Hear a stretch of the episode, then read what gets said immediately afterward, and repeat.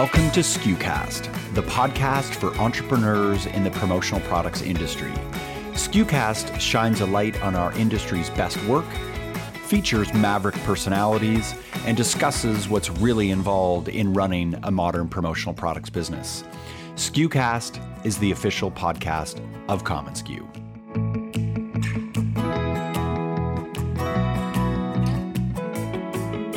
Hello, everyone. My name is Bobby Lehew, and I'm the Chief Content Officer at commonsku. On today's episode, Mark Graham and I discuss company stores. Now, in case you're new to the program and in case we haven't met, many listeners will know that prior to joining commonsku as their Chief Content Officer, I spent 25 years in the company store model in our industry and have had a hand in almost every aspect from packing boxes to selling to landing store clients. It's a big topic that my friend Mark Graham and I will tackle today. And in fairness to Mark, Mark has run a creative agency in, in the promotional products industry, which is a different model than company stores. So today, Mark's going to take the uh, the side of devil's advocate and pro- asking some questions, and we're just going to kick around what is it about stores that are so uh, attractive that are so problematic as well.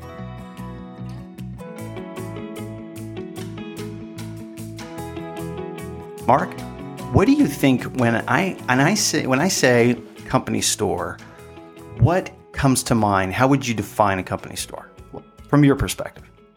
I think the I think that here's the first thing that comes to my mind when I hear company store. Mm-hmm. Um, I, I, hear dread and stress. Those are the two words that I hear, as, as well as potentially opportunity mm-hmm. and volume. Okay, so th- those are maybe the good words, and then right. the stress and dread I think are on the on the sort of negative side. Um, in terms of how I might define it, uh, a company store is quite simply a, a, program where a company, whether they're large or small, comes to a distributor mm-hmm. to uh, work with that distributor to design a set of merchandise that will be available on some kind of um, e-commerce platform or a website that allows for that company to order approved products, whether uh, they're on demand or whether uh, there's a minimum order assigned to it or whether it's drawn from inventory. Right. Okay. How would you define it? What I define company stores as solving a problem for a customer and the problem that they are trying to solve they are trying to make the management of branded materials easier. Now, whether that means it's a full blown inventory program where you're shipping one piece at a time, or whether that is just something as simple as a Shopify type store that has some merchandise items where the customer can order in bulk. Um, the, the, the model no longer can be defined in the old way of big, large fulfillment programs now because the technology has made so much more possible with the store yep. model. And so when I talk to distributors, there's even even when I'm talking to customers or was talking to customers or prospects, um, we all had to come to terms on what it is that we were talking about so that we could try and find the right solution. So if you're a distributor talking with your customer, you kind of have to unpack what is it their preconceived ideas are about a store and what what what do they want to happen. But the biggest thing is it really does help solve a customer problem and it's always around the management of these of these materials. Now, you kind of led me, you set me up here, Bobby. Mm-hmm. You know, you asked me this question. I lead off with something bold about stress and dread and doom and yeah. gloom. Uh-huh. And then, and then you come in as the good guy and say, I see opportunity. I see business branded management or whatever mm-hmm. you were talking about. Mm-hmm. And, and okay, fair enough. You know, you threw me under the bus a little bit here. But, but, but, let, but tell me about why here's what I'm curious about. All right. Why do so many distributors, perhaps you included with your former experience with the amazing Robin, mm-hmm. get it wrong? Because it seems like there are way more horror stories, way more stories of distributors that are either A, go out of business, B, they get the the uh, the financial side of the business, uh, uh, the program all screwed up. Mm-hmm. Why do you hear about that way more than you hear about some great success story where a distributor lands a multi-million dollar program at great margins where there's cultural alignment, no inventory problems, mm-hmm. and the setup of the store is fantastic and the volume is also fantastic. I never, ever, ever hear stories like that. Right. Well, for the very simple reason, and, and by the way, you know the scars I bear. I mean, we've yes. had we've had some uh, really really difficult programs through the years. The the simple reason that stores are very complex. And so, in, in some models, if you were to run a the old uh, sort of the old style company store where you're doing warehousing and distribution, you're essentially running a business with three businesses under one roof. You're running a fulfillment and warehousing operation. You're one, running a, a traditional promotional products distributorship, and then you're running an e-commerce company within it. So, right. in, in a sense, I've always claimed it's just infinitely more difficult, infinitely more problematic and you're basically running instead of one agency model, you're running three different types of businesses in, inside, and you're trying to make them all work well together. Yeah. Then you also add, and this is part of the secret of success and the failure of stores. When you add that the average transaction size, um, a traditional distributorship that does not get into program business and does not do really small transactional orders, um, which by the way I would argue a successful company store doesn't either, but we'll get back to that. We'll get to that in a minute they don't, uh, you know, they might process. Let's just say, for example, they might process a thousand orders a year, or maybe it's maybe it's 750 or 600 orders a year. Well, if you're in a smaller transaction type business, you're gonna you're gonna run four times that amount. So what that really means, like we would ship on average for a long time, our average will maintain around 50,000 packages a year and 50,000 packages inside those packages when i say when i say uh, packages there's multiple products in, in all of those packages there's 50,000 opportunities for something to go wrong so what you're hearing is definitely the more complex and problematic part of the business and you hear the horror stories of course you don't hear a lot of the success stories because a lot of, of course a lot of distributors like to suppress those because they don't want to talk about it because there are some very successful programs out there Right. So, what do you? So why don't, why don't we jump into some specifics? Okay, I know okay. that there's lots of distributors that come to you, uh, have come to you over the years seeking your counsel because you're you're um, a huge expert on company stores. So you have a distributor that comes to you and says that they've got a quote unquote million dollar opportunity mm-hmm. with a uh, with a respectable brand and they're really fired up about this potential opportunity. Mm-hmm. Um, and let's say it's one that they're not, um, it, it, it's not a client that they're working with at the present time. Um, I know I'm keeping it very vague right now, but what are some of the additional questions that you would ask of that distributor to determine as to whether this was actually a good opportunity that they had a chance to win and also make money from? Okay. The first, usually you can qualify in about five minutes with a series of questions with a prospect. So with a distributor, I have a different set of questions. With a prospect, and this may help with the distributor question too, with a prospect, you would talk about what is the purpose? Why did they come to you? If they come to, came to you and they didn't use language like trying to alleviate the administrative burden, this is a nightmare for us. This is not our priority. We really want to outsource this to folks who really know what they're doing when you hear those kinds of words, they're looking for an advocate and an expert to help them with a problem. And typically that means higher margins and, and you're a solution provider at that point. Yeah. They come to you with some typical price objections or are, and even if they come to you with, well, we had a store, but it didn't quite work, you have to unpack that and find out exactly why. Now, for right. a distributor, one of the first things I will ask, um, and this is, uh, I, I almost always ask, what is the previous history with the customer in regards to their store? And if they have any previous order history, if they have any previous information whatsoever, often what will happen is someone will get involved in an opportunity, and it's not really an opportunity. They've just been invited to the table um, among about 12 other uh, distributors, and right. they're, they're not necessarily armed with enough information. And with the store model, because there are so many aspects, like we covered earlier, we've got three businesses under one roof. You've got so many questions. We would have an onboarding guide that we had to create that would walk through a multiplicity of questions that would try and unpack everything from um, from from reporting and accounting and how they want the transactions to work. There were just so many questions. So really, what I would do with the distributor is start ask a lot of questions, and often I would give them the question to go and ask their their customer, their prospect. Right, right. And now we also have to define the difference between RFP company store opportunities and non RFP. Typically, it's not always, but typically, um, the larger distributors get involved in RFP business. And I've seen most RFP company stores. Now, this is just my when you call me expert, I have a limited experience, but, but I've seen a lot of RFPs. And a lot of RFPs are really, really bad. And they're really opportunities for you to lose money. Right. And so, uh, what I look for are the non RFP type opportunities. And for me personally, there's a sweet spot for stores. And this is just my own preference. And that is the quarter million to half million dollar customer, maybe up to a million. But once they start doing a million in sales or more, they're typically going to go to an RFP process or something very right. similar to it. Yep. Um, to me, the sweet spot was always right under that because it's complex enough for them to outsource it, but it's not so consuming that they're going to consume you as a customer. And so you right. could manage multiple stores like that. And right. the other secret, I'm getting way into the secrets, is when a distributor would come to me, I would ask them, what's the purpose for this store? If the purpose for the store is, well, you know, we, we have a new VP of marketing, and he came in and he decided that he wants to launch a company store because they had one at their old company and they want to provide lots more swag for their employees. My first question would be that's fantastic. Good news so far. What are they allocating per employee for this store? And often the answer would be either I don't know or none. Right.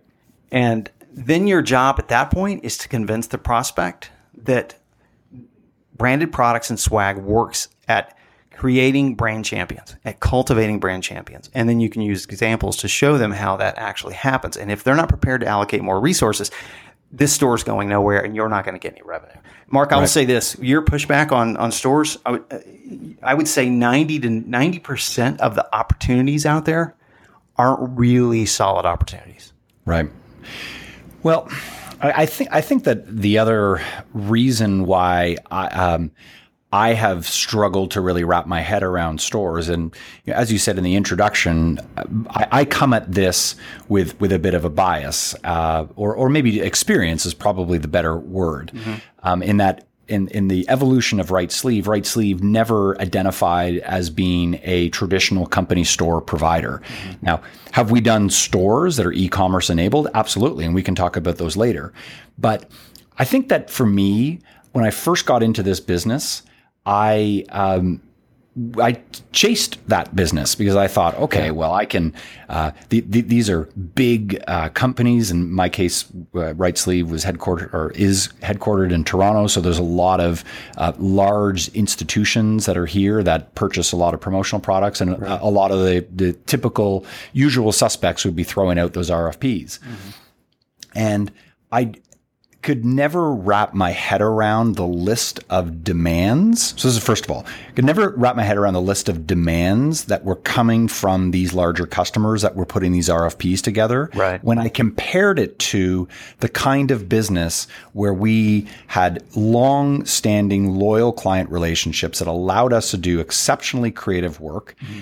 that also allowed us to make the kind of money that we needed in order to run a successful business. Right. And, and all of those things that I was used to with this business over here was not present in any of these RFP type conversations. Right. And so for me, I, I, it wasn't in my DNA to really understand that. We, and, and in fairness, we didn't have the infrastructure in place to be able to accommodate that. Mm-hmm. I think the second thing that I've learned um, and, and I, I feel is very interesting, is that a lot of these larger companies that uh, have uh, purchasing departments that will put together these RFPs um, end up with really boring. This is a general comment, but very boring promotional items that are on their company stores. Right. And and I, I, am not pointing a finger at the distributor who gets that business. I'm going to make that very, very clear. Right. What I'm pointing my finger at is that that is swag or promotional products that's designed by committee. So it starts off with True. a purchasing manager that says, here's the price point that we need to meet on this particular leads SKU. Mm-hmm. And we may be negotiating a cost plus arrangement. We know exactly where you're getting this product from. So there's no creative sourcing here.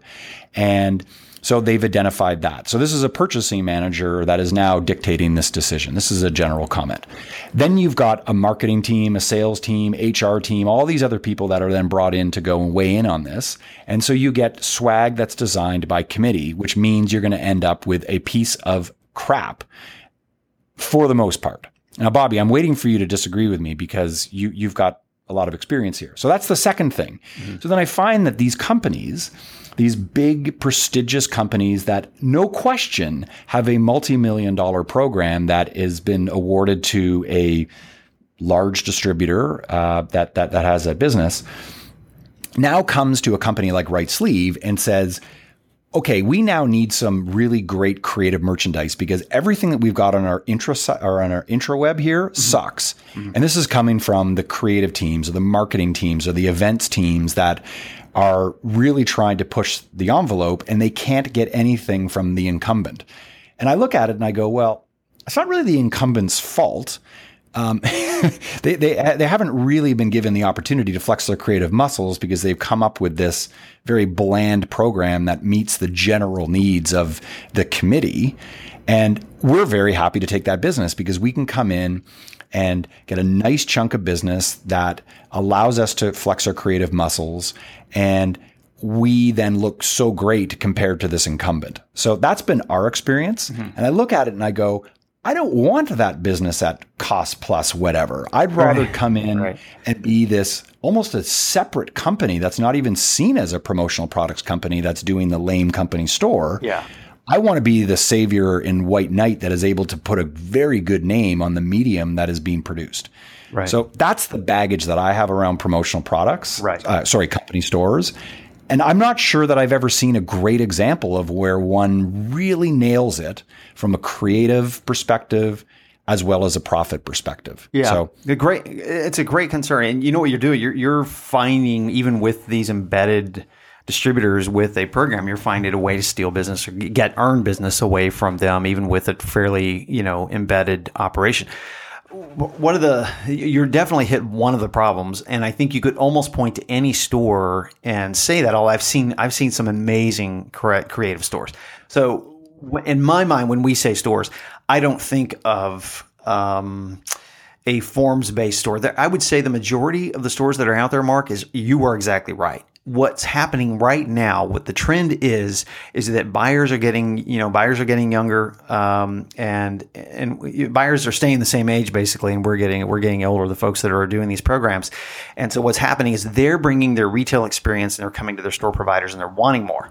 Yeah. What you are actually seeing right now is a lot of distributors stepping up to that game, and not to just pitch Shopify, but you're seeing more Shopify esque type asks and demands than you did before. But let me let me also say for a minute and, and sort of defend the traditional program that might have some boring products in it.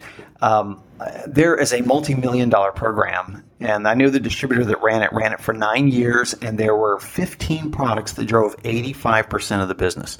Now, when you're when you're running a program for nine years and it's multi million dollars and there's 15 basic products that are driving 80%, 5% of the business, that's some really good residual business. Yeah, absolutely. Now, I will tell you this in order to keep the store fresh, this distributor had to launch over 100 new products every year. So get right. that 15% of the of the transactions were based around those 100 products that just helped the uh, constituents feel as if they had new products that were coming at them all the time. That was actually what you had to do to earn and keep your stripes in terms of working with that particular client. But right. but what happens with a lot of us that are in that space, a lot of us that were in that space, is that they will um, they will be an anchor and an embedment within that customer, and they're making good money on a lot yeah. of that, a lot of the core product. I, do you buy the argument um, that a lot of distributors will make the the program type distributors will make that they they work their butts off to get the company store business. It may not be great margins, it may be a ton of work, but the gravy is all in the custom dropship. So oh. if it's a you know a two million dollar opportunity, there may be three hundred grand that goes through e-commerce, totally. and then the rest is all custom dropship. Completely. Is that true? Absolutely. Does that always happen? I think it, I, I've always, but I would definitely say probably the majority uh, of, right. it, of, it, happens. Now, now the other thing is, is, what's transpired too is that that dropship business used to happen offline almost exclusively. Now the model has morphed into where um, you are getting that drop ship business through the store. Yeah. Yeah. And so yeah, that's true. So now there's no longer a distinction and it's no longer the us versus them. Now it is a way to gain it. So let me give you an example, Mark. We came up with, I, I we really were getting beat at that battle. We were, we were the ones who were getting the problematic complex orders, orders, on the fulfillment side, right? And we were getting we were missing out on the gravy dropship. So we actually came up with a minimum purchase agreement with customers and drew a line in the sand and said, "You're going to spend a minimum of this threshold, or we're really not going to continue your store with you." And I was shocked, quite honestly, at the response that we got out of that because you do end up becoming a partner with them because you end up knowing more about their business than any other distributor that's doing business with them because you're just you're interacting with them a whole lot more. So you almost by default have to learn more about their business than anyone else. So that gives you a distinct home field advantage. And now if you can actually contractually obligate the customer to spend more with you through the dropship then you can win. Now i will tell you this you still have a lot of work to do on the creative. You know, you still have to step up your creative game considerably. And I would say because we were were a traditional fulfillment company, we were weaker on the creative merchandising side. But that was starting to come along. You know, we were really starting to develop that a whole lot more. Yeah, that's um, yeah. I think I, I, I think that that's the silver lining. Um, your minimum store uh, volume agreement, I think it was really a stroke of genius because what it does is it puts um, it sets the expectation with the customer up front, and I, I I also wonder whether some honesty with the account uh, around the difference between uh, the, the the profitability opportunity on the traditional company store business versus the dropship. Like Yes. whether you could just be upfront about that and say, listen, at the end of the day, that this company store program is going to be pretty time consuming, and unless it hits this particular threshold, it's not going to make sense. Yep. You know, it's interesting. I was speaking uh, with our good friend Jamie Mayer with SwearPoint, and I remember I was talking with him um, a, a, a while ago about a, a, program, um, or uh, sorry, about a, a really sexy company that he was doing some business with. Um, or was looking to do some business with. I'm not, I'm not sure what the status of the rela- relationship was, but it was like one of these companies where you go, wow, like they're going to produce some great merchandise and this is going to be a great retail oriented experience. Um, what, what a feather in your cap. And I remember he looked at me and said, Are you crazy? This is a nightmare. Um, we're doing all this work. And at the end of the day, we're going to do maybe 200 grand worth of business because it's not, there's no budget that's uh, uh, assigned to this for, uh, for staff to purchase the products. Yeah. And as a result, it's a, it's a relationship that we had to sever because there just was not the volume there. And I thought that was really fascinating that it was basically amounted to an ego store. Yeah, and I think you've used that word before. Yeah. And, um, I, and I and, and so as a result, he's been an advocate for maybe slightly less um, exciting stores, but ones that have got huge volumes, and if they can be efficient on the back end, that's really where they where the revenue opportunities Yeah, are. completely. And you covered two really big topics there. One is margins, and so yes, I, I would get I would talk with the right prospects, with the right customers. I would talk what our margins actually are in the business, what we will what we will strive to maintain with them as a customer, and then I would also discuss what percentage of business are we getting in terms of their. But I've actually had customers sit down with me and say, "Here, here's what we spent last year. We're transitioning 80% of it to you and 20% we're going to keep with XYZ Corp because we have to have more than one vendor. Okay, great. But that was a better conversation than us getting 20% of the crap orders and none of the dropship. So that was a nice evolution. The other topic you touched on there is huge for stores. So when you ask me when a distributor comes to me, I really try to pester them with questions on how is the how is the brand going to use the merchandise? If it's just an employee store and they are not allocating an, a lot of money i don't mean a little bit i don't mean a pittance a lot of money per employee for uh, to, to cultivate brand champions then run. Now, if they are going to create a store where they're using it as a conduit for sales and marketing materials, what you've done is you've you've gone from having a 15 or 20 or 30 or 60 dollar per transaction store with an employee store to a could be $1500 uh, you know, thousand because they're doing dropship merchandise, or they're doing they're you know maybe that you're doing print and promo, and you're actually going through a lot of material, so the average transaction size is bigger. So it really does go around the purpose. What is the purpose? What do they want it to do?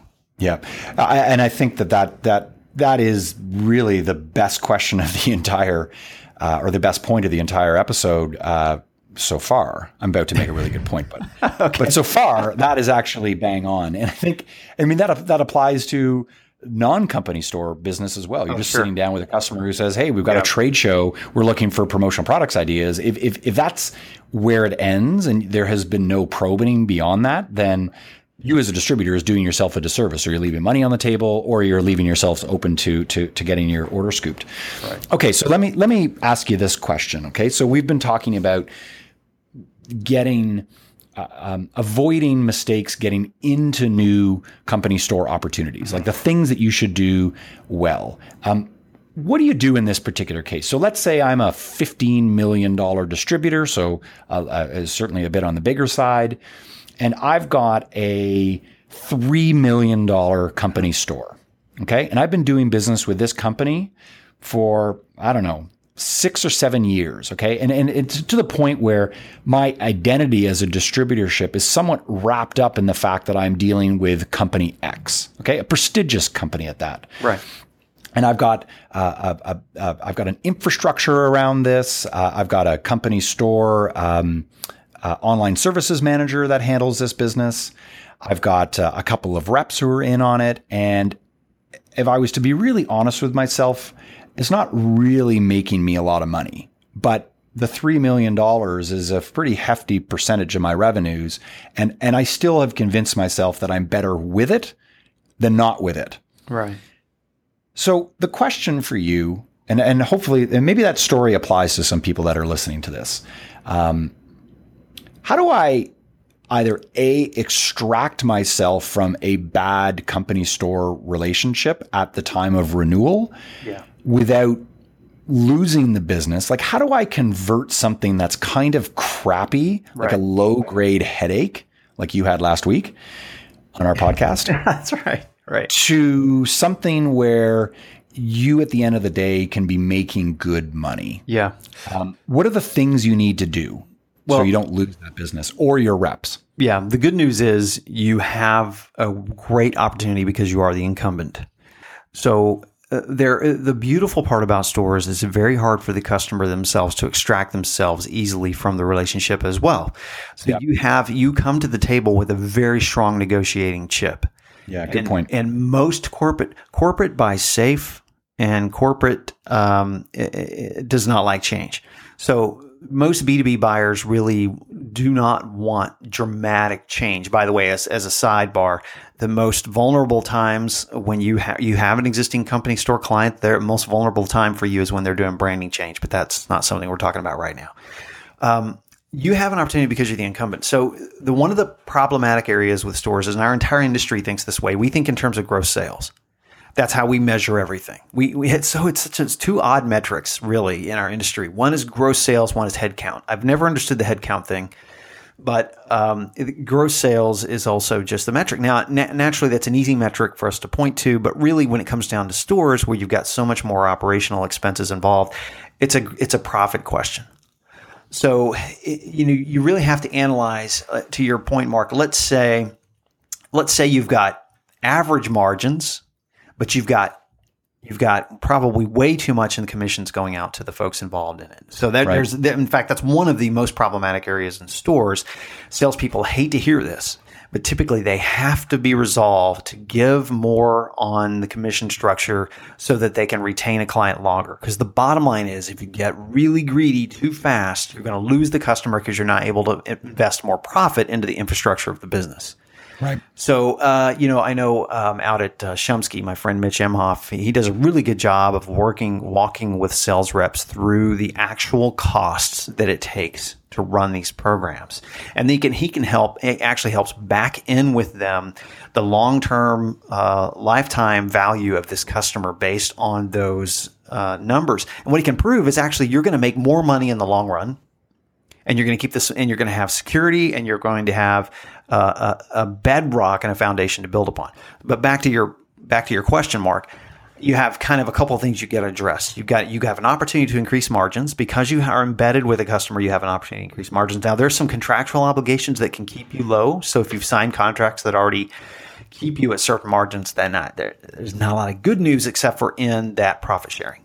Right. so when you look at the share of profit, that's where it actually gets really hard for most of us, myself included, to make the really difficult decisions of trying to adjust things for the health of the business overall. Um, and and it's probably the hardest part about stores is most of the tasks involved are things you can do. You can figure it out, um, and and it's complex, but you can figure it out. The emotional part of it is the most difficult part. And uh, go ahead. Where do you think the opportunity is for distributors today in in uh, in their business models? Uh, and I, I know this is a really big question, right? Or maybe another way of asking it is knowing what you know now. If you were to be starting a distributorship, would you uh, a create a creative merchandise agency on one hand, or would you go and pursue the company store business, but pursue it with um, with, with, with a focus on getting the numbers right and really making sure you took the right business? Um, or would it be a mix of the two? Because I'm, I'm hearing everything that you're saying, but I also know that you've got a lot of gray hair and baggage, literally, from from from your past experience. And I think that if, if, if I was to sit down with you, even without this being recorded, yeah, I would get two answers out of you. Okay, I, I would get on one hand, you would say, oh my gosh, company store is the absolute worst. You shouldn't get into them. And I think you even did a SKUCon workshop where that was kind of your point. Yeah. Um, and but then on the other hand, if you're speaking to like a Jamie Mayer or a Larry Cohen or a Mitch Emhoff or any of these all stars in the company store space, mm-hmm. you'd probably be waxing poetic about how amazing they are. So my question to you is, what what what is the right thing for the the distributor of today yeah. to get into to build a fast growth, sustainable, profitable business? Yeah. Great, what would you do? Great question. So here's what I would do.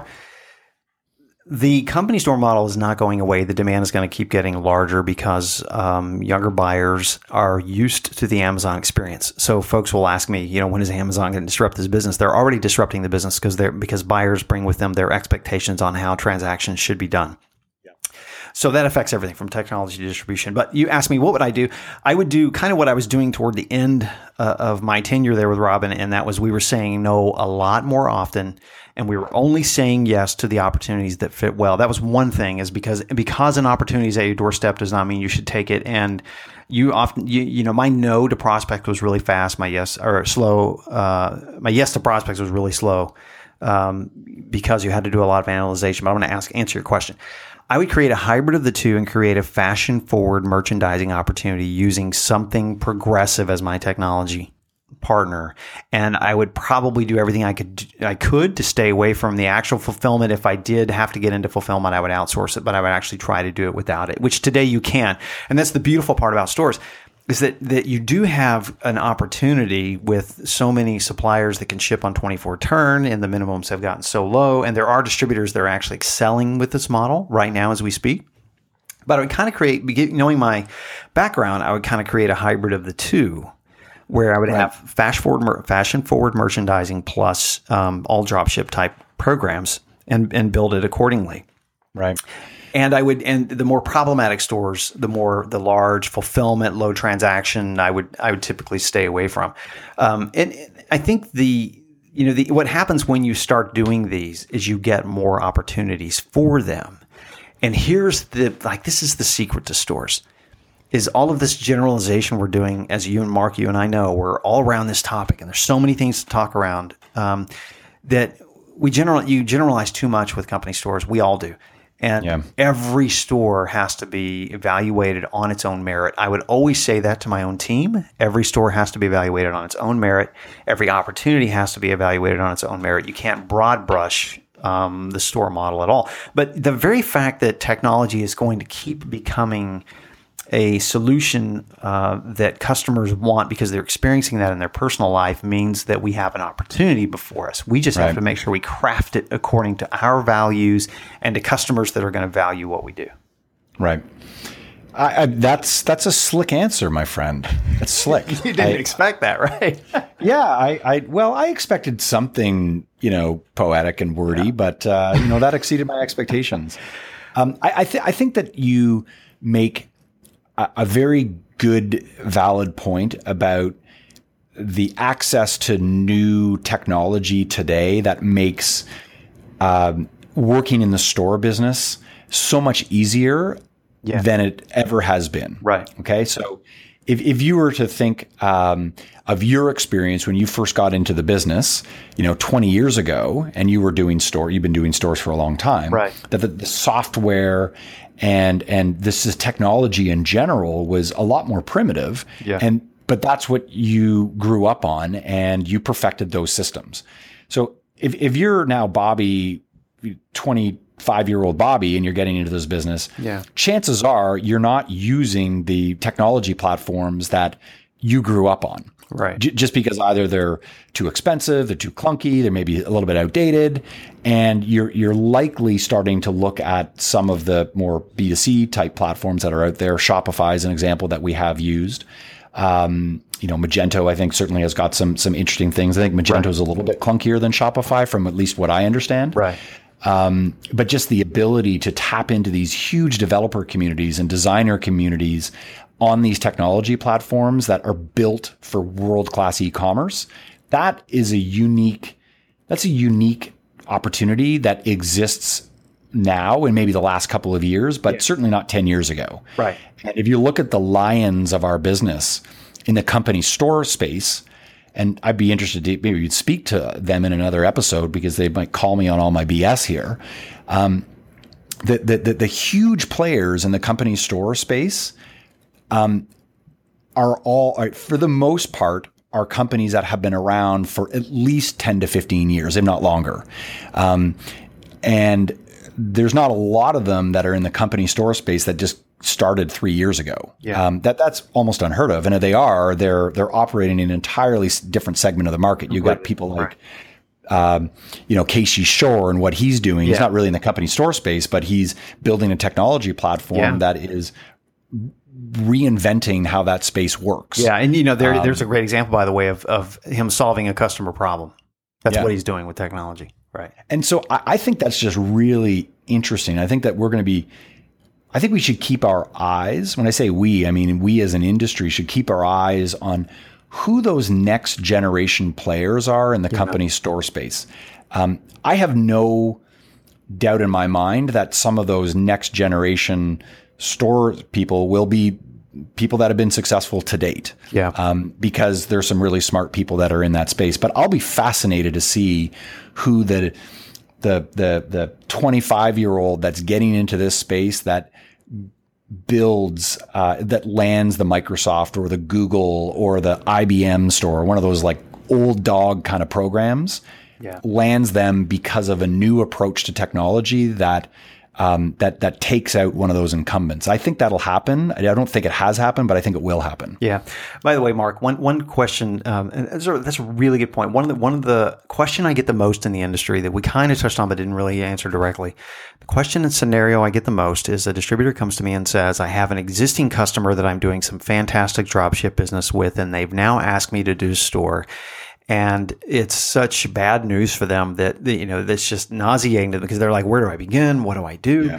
And my answer would often be twofold. One, keeping in mind, um, I didn't come to the minimum purchase agreement until much later in my own uh, tenure in this. But for the longest time, I would tell them, don't worry about it. You don't have to take it to keep the customer. That's what's surprising to a lot of folks um, is that you don't have to take the business to keep the customer. Now, most of us, myself included, still get nervous and take the and, and chase it just because you you don't want to even provide any other competitor to that kind of an anchor. But the good news is now that I've thrown out the minimum purchase agreement secret, you can contractually organize it to what two things. One, you can this is a whole new set of, of services you're going to provide to this customer. And the dangerous part is where distributors either give that away for free entirely or they don't tell the customer the value of what they're providing for them. So they just sort of treat it as a loss leader instead of an opportunity, and they'll say, "Okay, we'll do all that for you," um, and and they'll do it to keep the account, but they don't sort of come in with any any uh, requirements. They don't come in with any value, like a price tag, literally on "We're going to build this to you for you. Here's what it's going to cost. Here's what we hope to gain in terms of additional revenue from you to pay for it on one hand, or we're going to actually charge you the fees." So my point is. There's really a lots of opportunity here, and it's not going to be easy. It is going to take some work. Um, but you can negotiate because the customer already has the one thing that is so hard to get. They already have trust established with you, Right. and you have a fantastic opportunity because of that. Right. Yeah. No, I, I, I agree with that. I agree with that. Um, so, I mean, Bobby, just in our in our uh, final moments in this uh, this week's uh, discussion, um, where have we landed? You know, uh, we, I think we've condemned company stores. I think right. we've celebrated them. I think that we've you know, acknowledge that yeah. there are some people like kind of like a bad relationship. Sometimes you just get into a bad relationship, you can't you can't get out of it, right. but it's it is what it is. Right. Um, wh- like what uh, what kind of direction do we have for people that are listening to this in terms of the next step that they would take uh, when uh, a fancy company waving a three million dollar PO or sorry, a three million dollar RFP comes at them? Um, should they should they run or should they uh, stay put uh, if they're asking the right questions, as you say? Unfortunately, we're doing it. I do it every time, and that is we're broad brushing the experience. There's no easy answer. Really, the only answer is evaluate every opportunity on its own merit. And that's the only reason, by the way, the only reason you sort of start carving this niche or niche in for your, if you're candidate in, in Thank you. for your business the only reason you start carving it is because you start providing the service to more and more customers that ask for it. They sort of drag you into it and you sort of do it. And one day you wake up and you go, we have a very unique value prop here because we've done more of these for customers. But if you're, if you have that opportunity land on your, your desk and it's a first time, you have to evaluate on its own merit. You can't say, we're going to carve an opportunity in this space and we're going to start with this opportunity here because it may be a bad opportunity to start with and it may set the whole tone for some of your right. future business. So really it's, it, if my my one final word of warning is and encouragement is evaluate everything on its own merit and uh, number two, look at everything as an opportunity because you can actually hang on to these customers longer than with any other model, and you will have time to evolve and improve the platform as you work along. That is a great way to end things. Um, um, I think at the end of the day, you're right. It, it is it's not black and white. There are shades of gray, but my my sense is that if a distributor can go into an opportunity without desperation and they can go in with confidence that they're uh, able to truly offer value and they can ask those right questions and they're using progressive technology platforms in the in the e-commerce space then i think that's when they have an edge i, I think yeah. that when they come into it when they're on the ropes, when they need that revenue figure because they've right. got an investor or a bank to to keep happy, um, and they're they're just doing the same old same old. I think that's when you've got a recipe for disaster. Right. So, right. Well, man, Mark, thank you so much. I'm glad we opened up this conversation. Um, it's it's really good. Something, and of course, you know, I could talk about for hours, which we won't. Uh, yeah, thank, thank goodness. I'm glad we have the opportunity to do it. This won't be the last time we talk about this because I think anything that has to do with technology is where we need to keep having conversations in this industry. So thanks to our friends for tuning in to us this long. We hope to get more information like this out to you soon. You bet. Thanks so much for tuning into this episode of SKUcast. Be sure to keep up with our latest content by subscribing to SKUcast on iTunes or to our blog at community www.commonsku.com. Until next time, friends, thanks so much for listening.